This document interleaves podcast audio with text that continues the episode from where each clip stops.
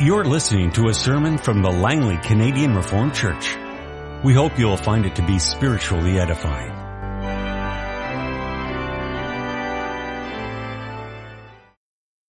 Our scripture reading this morning is taken from the Old Testament, from the book of Numbers.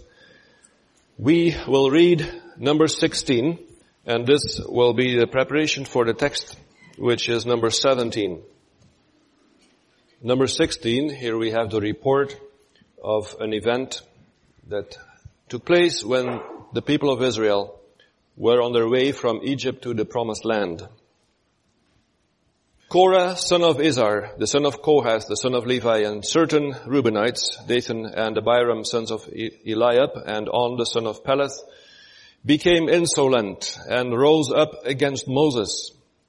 With them were 250 Israelite men, well-known community leaders who had been appointed members of the council. They came as a group to oppose Moses and Aaron and said to them, you have gone too far. The whole community is holy, every one of them, and the Lord is with them. Why then do you set yourselves above the Lord's assembly? When Moses heard this, he fell face down. He, then he said to Korah and all his followers, In the morning the Lord will show who belongs to him and who is holy, and he will have that person come near him. The man he chooses he will cause to come near him. You, Korah, and all your followers are to do this. Take censers and tomorrow put fire and incense in them before the Lord. The man the Lord chooses will be the one who is holy. You Levites have gone too far. Moses also said to Korah, Now listen, you Levites, isn't it enough for you that the God of Israel has separated you from the rest of the Israelite community and brought you near himself to do the work at the Lord's tabernacle and to stand before the community and minister to them? He has brought you and all your fellow Levites near himself. And now you're trying to get the priesthood too. It is against the Lord that you and all your followers have banded together. Who is Aaron that you should grumble against him? Then Moses summoned Dathan and Abiram, the sons of Eliab. But they said, we will not come. Isn't it enough that you have brought us up out of a land flowing with milk and honey to kill us in the desert? And now you also want to lord it over us? Moreover, you haven't brought us into a land flowing with milk and honey or given as an inheritance of fields and vineyards. Will you gouge out the eyes of these men? No, we will not come. Then Moses became very angry and said to the Lord, do not accept their offering. I have not taken so much as a donkey from them, nor have I wronged any of them. Moses said to Korah, you and all your followers are to appear before the Lord tomorrow, you and they and Aaron. Each man is to take his censer and put incense in it, 250 censers in all, and present it before the Lord. You and Aaron are to present your censers also. So each man took his censer, put fire and incense in it, and stood with Moses and Aaron at the entrance to the tent of meeting. When Korah had gathered all his followers in opposition to them, at the entrance to the tent of meeting, the glory of the Lord appeared to the entire assembly.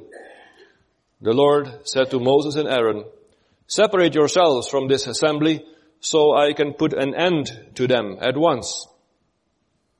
But Moses and Aaron fell face down and cried out, O God, God of the spirits of all mankind, will you be angry with the entire assembly when only one man sins?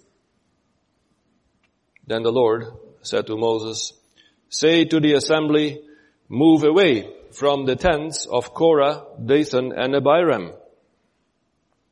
Moses got up and went to Dathan and Abiram, and the elders of Israel followed him.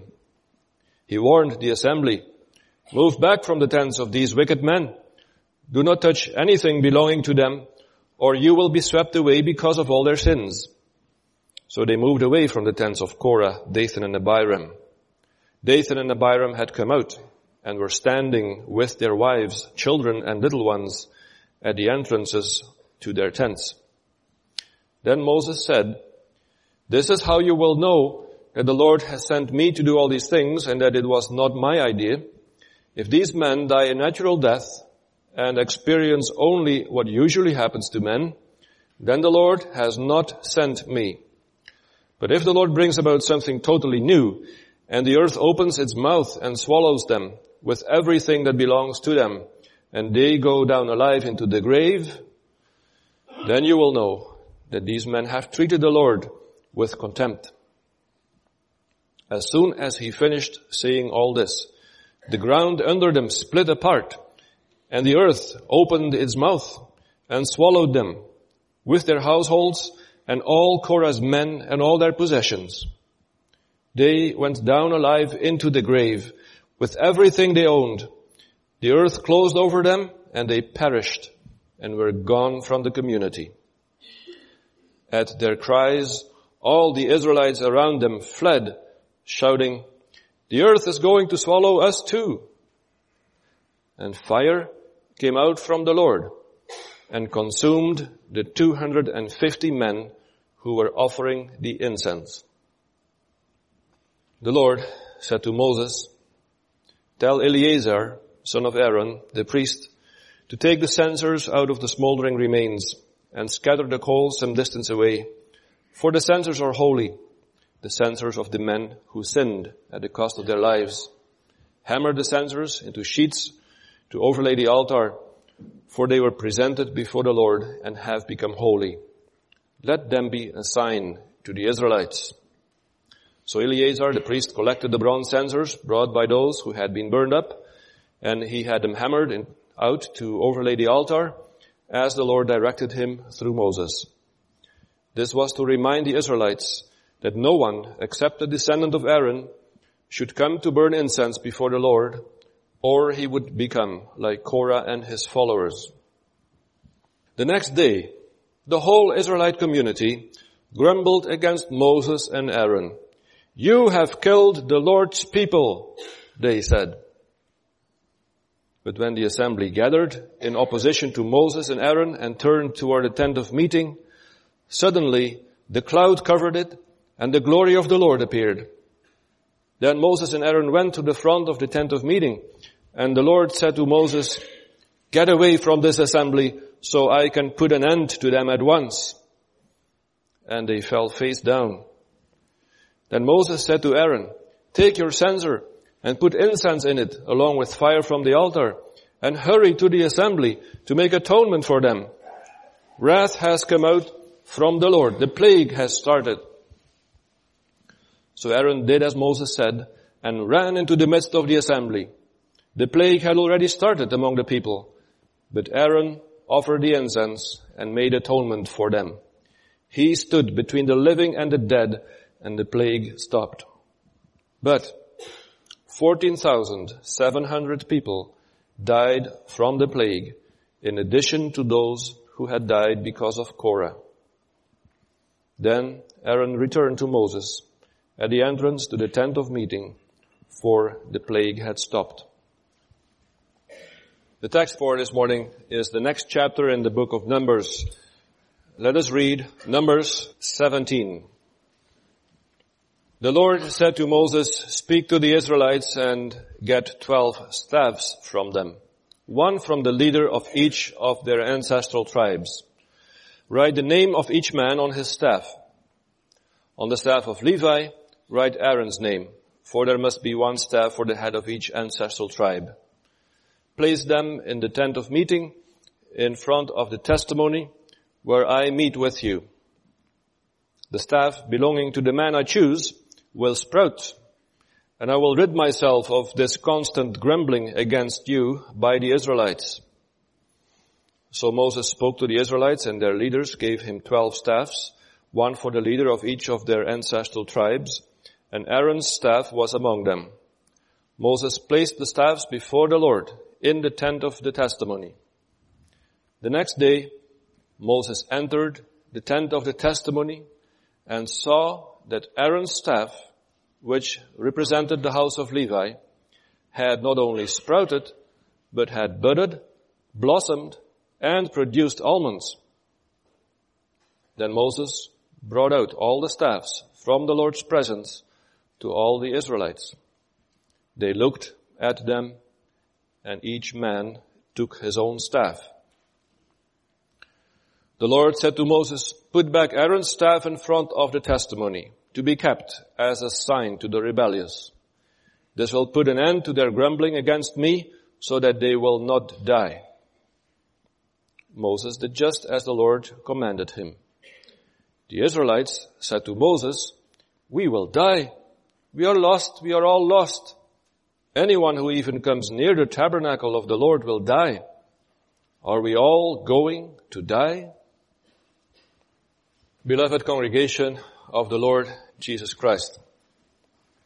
It is an impressive story in number 16 and also in number 17. And I guess we have all heard it before. I guess this is one of the favorite stories that is told in the Christian school by the teacher to the children. But I don't know how you experienced it as we were reading. It is impressive every time when you read it again. The Lord had appointed Moses and Aaron as leaders of his people. Aaron was the high priest. And then there was an uprising. 250 leaders, well-respected men in the community, led by these three other men, Korah, Dathan, and Abiram, rose up against Moses and Aaron and said, who are you to make yourself leaders among us? We are all God's people. Nice argument, by the way. We are all God's people. We all have the gift of the Spirit. Why should there be leaders among God's people? And then we have these dramatic events.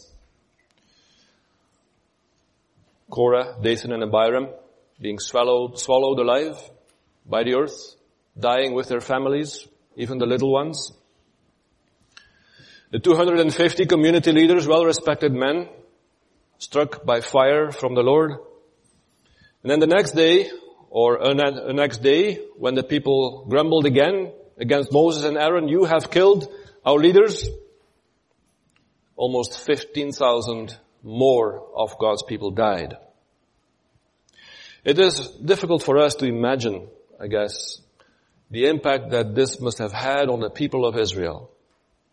But try, let's try to imagine the people of God then there is grumbling, there is resistance, there is a problem, and then the Lord punishes His people. And in a matter of a few days, 15,000 people die. One thing was beautiful. Aaron was seen doing atonement for the people. He was praying for them, he was doing intercession for them, and because of the work of Aaron, the Lord stopped the plague. That's the end of chapter 16 and now we wonder, had the Israelites learned their lesson now? Were they now going to respect Moses and Aaron as the appointed leaders, appointed by the Lord? Or would there in the future again be grumbling and resistance and uprising? Had they repented from the inside or had they just grumblingly accepted the reality? And apparently more needed to be done. And the Lord in His grace did more. And that is the message of Numbers 17. You have the theme and the division in, in the bulletin. It's about the miracle of Aaron's blossoming staff. And first we are told what the reason was, why it was necessary. And then we are told what the message of the miracle is, and then the response to the miracle. In order to get it all clearly in our minds, let us read again. We are going to read again first verse 1 to 5. Number 17, verse 1 to 5. The Lord said to Moses, speak to the Israelites and get 12 staffs from them, one from the leader of each of their ancestral tribes. Write the name of each man on his staff. On the staff of Levi write Aaron's name, for there must be one staff for the head of each ancestral tribe. Place them in the tent of meeting, in front of the testimony where I meet with you. The staff belonging to the man I choose will sprout and, and here we have the reason, and I will rid myself of this constant grumbling against you by the Israelites.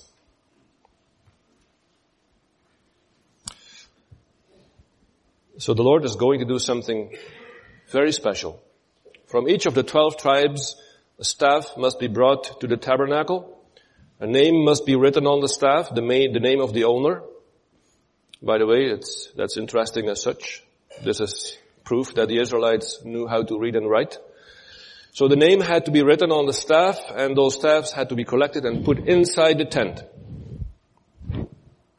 And the Lord said, one of the staffs, the man I choose, will blossom the next day. And why is this needed? The Lord says, with, by doing this, I want to rid myself of this constant grumbling of the Israelites against you and Aaron. So, we learn that the people of Israel had not really repented. Although they had seen the Lord's punishment, although many people had died because of the uprising, the Lord expected another uprising in the future, another revolt. The Lord decided that something else was needed, something more was needed, so that they would hopefully, finally, learn their lesson and respect the priest that had been appointed by the Lord. So they were still rebellious at heart. The spirit of grumbling was still there. It could still rear its ugly head in the future. And now we could say, that's really bad. Those Israelites, how could they do that? But perhaps it should not surprise us. Because deep down in the human heart, there is an unwillingness to submit to authority. We can see it in the society around us. There's always, so often, even on television when you listen to the way reports are brought to us, a kind of a disrespect for the government that is put in place, the government of the country. I'm not trying to defend the Prime Minister. I'm just drawing your attention to the fact that in, in, in the human heart there is some, some kind of natural unwillingness to accept and to obey authority that's been placed above us. Or another example, this morning when we went to the conference, the Mission Aid conference, every morning and evening we drove past a wall where somebody was shot by the police. Some of you may have seen that too. And if you just look at what people write on that wall, you get a good sense of what is in the human heart. An, an inborn unwillingness to respect authority. Well, the same thing can also happen in the church quite easily. It's not just the Old Testament people. Even today in church, a spirit of grumbling can take over. There is not much needed to start a fire among God's people. You just need a few people starting it, have you heard that things are not going well in our congregation? It seems people are unhappy, and there you go, snowball effect. It's in us, by nature. Now the Lord knew His people, He knew the hearts, and He knew that the rebellion had been crushed for the moment, but that the hearts had not changed. And the Lord, in His grace and mercy, did not want to do this again. He did not want again to kill thousands of his own people. That we find later on in the chapter. If you look at verse uh, 10 and 11, no, verse 10, the Lord said to Moses, put back Aaron's staff in front of the testimony to be kept as a sign to the rebellious. This will put an end to their grumbling against me so that they will not die. So that they will not die. So the Lord anticipated another rebellion somewhere down the line. It might happen and it would happen again unless the Lord did something. And the Lord knew that if it happens again, there will again be punishment. I don't want this. As it says elsewhere in the Bible in the book of Ezekiel, I take no pleasure in the death of anyone, declares the Lord. Therefore repent and live. Our God is a holy God. He punishes sin, but the Lord is also a loving God, a gracious God. He does never desire the death of the sinner. And here we see how the Lord makes provision for this.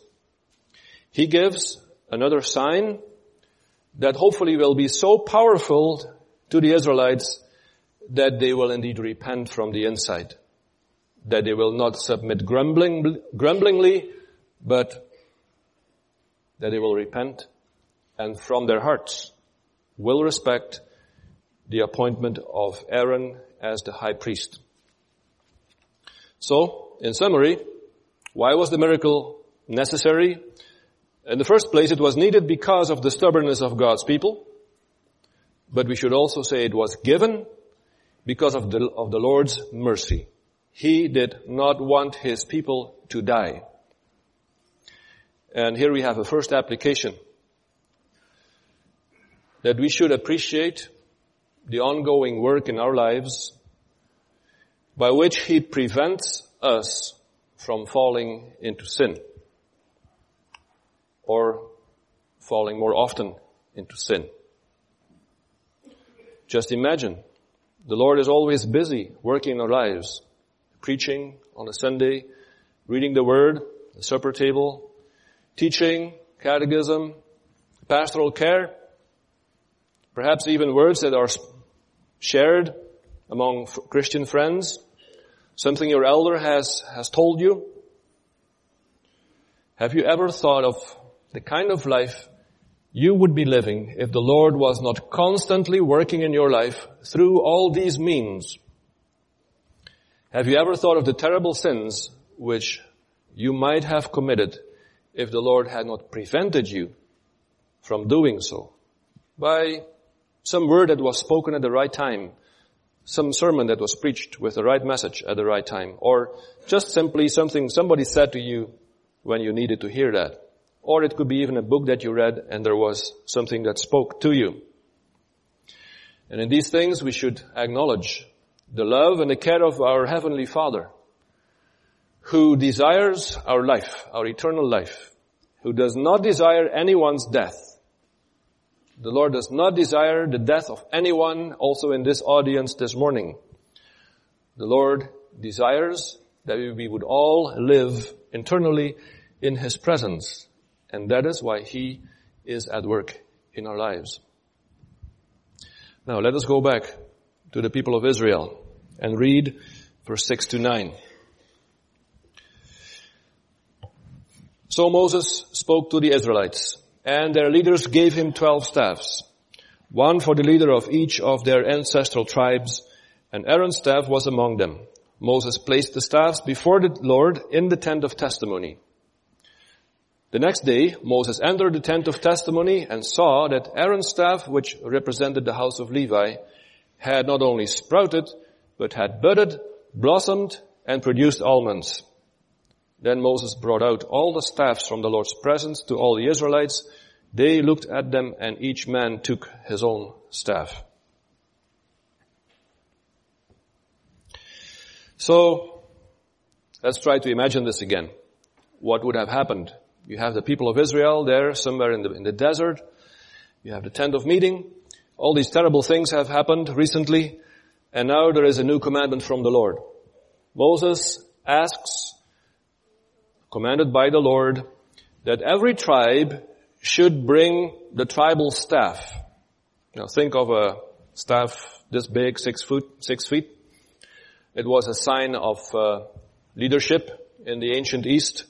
Every royal, a king or whatever, always would have a staff. It was, it came from the shepherd uh, life. Like a shepherd shepherding his sheep, so a king is guiding his people. So you have a staff that symbolizes that. Apparently, among the people of Israel, there was a tribal staff, so to speak, for every tribe.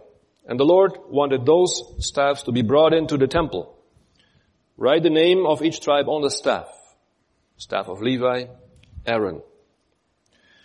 And then these staffs, Moses collected them, brought them inside the tent, placed them before the face of the Lord, before the ark. And then Moses said, the Lord has said that the staff of the man he has chosen will blossom. So, go back, all of you, go back to your tents and come back tomorrow morning. So you can imagine people go home wondering, what is this all about?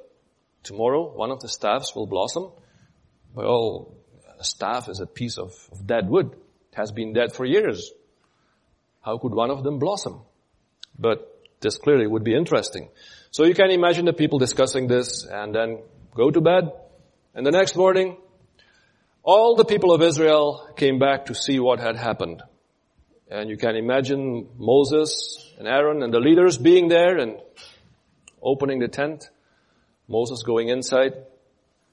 And you can just imagine how amazed Moses must have been when he saw this. Twelve staffs, eleven staffs were still the way they were yesterday, but one staff had changed. It had budded, it had blossomed, it had produced fruit in the form of almonds. So Moses took these staffs, brought them outside, and all the people, I imagine that everybody wanted to see this, especially the, the children among God's people. Wow. One of the twelve staffs, during the night, the Lord has done something wonderful inside the tent of meeting. One of the staffs, it has leaves, it has blossom, it has already produced fruit, almonds. Now, we all know, uh, especially if you're a little bit into gardening, it can happen that you pick a branch from a tree and you perhaps just put it in the soil somewhere and if the conditions are right, if there is water and sunshine and everything, it might happen that that twig gets roots and over time it might even become a tree and produce fruits. But it would take years. And here we have this wonderful miracle that the Lord quietly and gently, the Lord who created everything, has decided to put the laws of nature aside that he had created and what he usually does in the matter of seasons or years, he said, I'm going to do this just in the matter of one night. A dead piece of wood brought to life produces leaves, buds, blossoms, and fruits. What is the message of this? Well, obviously for the people that were there, it was clear. Let's look. Whose name is on this staff? Aaron. Aaron has been appointed by the Lord to be our high priest and nobody else. So the Lord, with this miracle, had clearly pointed again to Aaron, the leader of the Levite tribe, as the appointed high priest. He is authorized to go into the tent of meeting and minister before the Lord for God's people. The people of Israel were called to respect this decision of the Lord. And for us today, it means just as much that we are called to respect it when the Lord says, I have appointed a high priest for you. His name is Jesus Christ. He is the only high priest. He is the only one.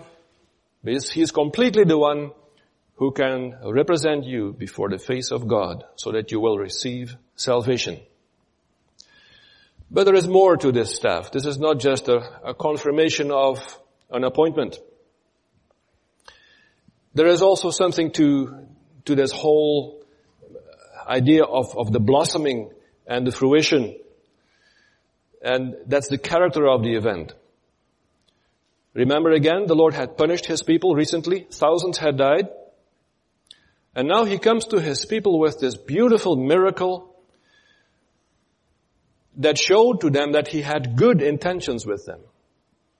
The Lord is not bent on punishing and punishing and punishing. The Lord is bent, the Lord desires to bless His people. His intentions are to do good and to bless, to give growth and to give fruit, and for His people to enjoy the blessings of the Lord. Now, if they just looked at this staff and what the Lord had done, they saw a symbol of what the Lord wanted to give to His people through the ministry of the high priest. through the ministry of Aaron and his descendants, the Lord wanted to bless his people. He wanted to give them abundance of life and he wanted to give it quickly. That's also part of the symbolism. Because it's not, there is a reason why the Lord had chosen almonds. Uh, as you may know, the almond tree is more often used in the Bible as a symbol of how quickly the Lord wants to bless. And why is that? Well, the almond tree apparently is one of the first trees to blossom in the spring. After winter, when all the other trees are still, will take a few weeks to, to, to bud and to, to blossom, the almond tree is already producing blossoms. So when the Lord uses this, again, this almond tree, it is a sign that He wants to give fruit, that He wants to give blessing, and that He can't wait to give it. The Lord wants to bless His people richly and quickly through the ministry of the appointed high priest. Now, what should we do with this today? Because that piece of wood or that stick of Aaron is gone. Nobody knows where it is or where it went. Probably it was uh, taken away with the destruction of Jerusalem. We don't know. Uh, although there are theories, many theories, if you just Google online, uh, staff of Aaron, you will find many theories as to where that staff might have gone. But that's all legend. The staff is gone. What's the message for us today? Well, our thoughts are drawn to our high priest, our mediator, the Lord Jesus Christ. And as the people of the old covenant were taught that they needed to look at Aaron and no one else to intercede for them with the Lord, so we need the Lord Jesus Christ to intercede for us with the Lord. There is no one else that can take his place. The Pope cannot do it. The Virgin Mary cannot do it. Your minister cannot do it. And you cannot do it yourself. We need a mediator. And we have a mediator appointed by the Lord. It's our Lord and Savior Jesus Christ. And if we reflect on His ministry, we see that the picture of the blossoming staff of the priest, the high priest, points to the wonderful gifts that we receive through the ministry of Jesus Christ our Lord. He makes us share in all the blessings of God.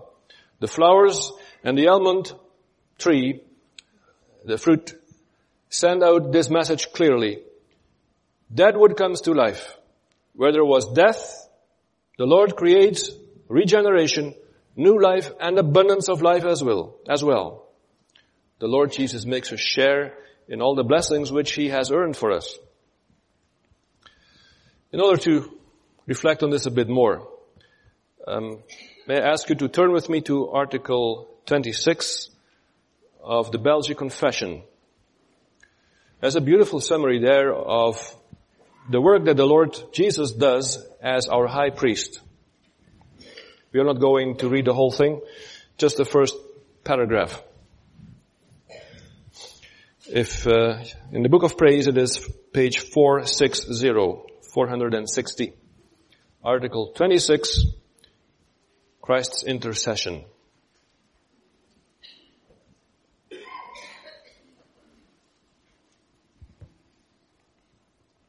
We believe that we have no access to God except through the only mediator and advocate, Jesus Christ, the righteous. For this purpose he became man uniting together the divine and human nature, that we men might not be barred from, but have access to the divine majesty. This mediator, however, whom the Father has ordained between himself and us, should not frighten us by his greatness, so that we look for another according to our fancy. There is no creature in heaven or on earth who loves us more than Jesus Christ. Though he was in the form of God, he emptied himself, taking the form of man and of a servant for us, and was made like his brethren in every respect. If therefore we had to look for another intercessor, could we find one who loves us more than he who laid down his life for us, even while we were his enemies? If we had to look for one who has authority and power, who has more than he who is seated at the right hand of the Father, and who has all authority in heaven and on earth. Moreover, who will be heard more readily than God's own well-beloved son. Isn't that beautiful? The way Guido de Brès formulated that and the way our fathers accepted this. First of all, you see the difference between Aaron and the Lord Jesus. Aaron and Moses, there was a point that they said, please Lord, kill us instead of the nation. The Lord said no. But here, God's own son, God accepted his sacrifice. And that is why it is also said that nobody loves us more than the Lord Jesus Christ, because he is the one that died for us. And I'd like you to remember that too. Love is important. Husbands and wives love each other. Parents love children. Children love parents. But here we say as Christians, there is no creature in heaven or on earth who loves us more than Jesus Christ. That is what we confess.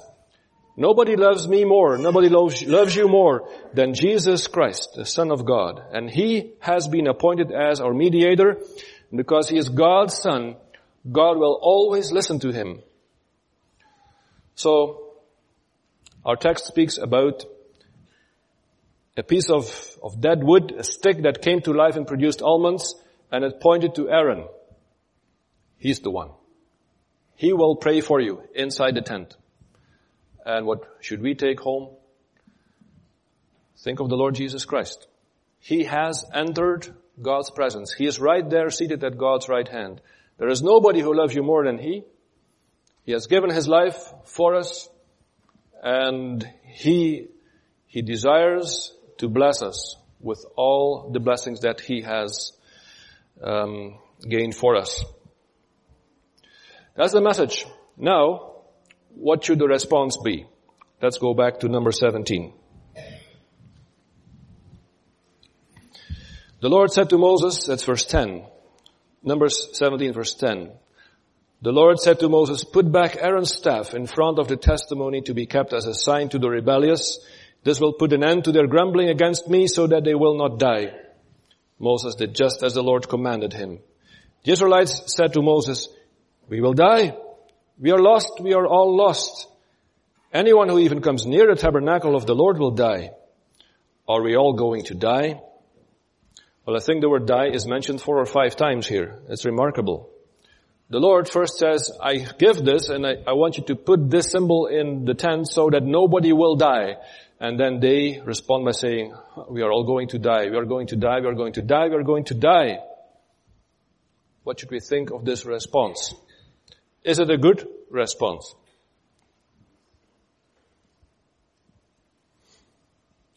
I wonder what you would think about this. Is this response good? Is it understandable given the circumstances? Or should we say this is uh, unbelief? What do you think? Well, I would say given the positive sign that the Lord had given to them, after all, He had not killed anyone, this morning. He had given them this beautiful uh, blossoming staff of Aaron with a very positive message that the Lord wanted to bless. Given that positive sign, it's not a very good response. The Lord had just shown them a miracle that showed them how much He desired to bless them. The message of the almond fruits was very encouraging. How could they then react in this way? We are going to die. The Lord had just shown them that He wanted to give new life. Uh, perhaps we should not judge the Israelites too harshly. Remember that 15,000 people had died a few days before. And perhaps that reality was only sinking in by now. So the reality of God's judgment was still fresh on their minds and many of them had lost loved ones.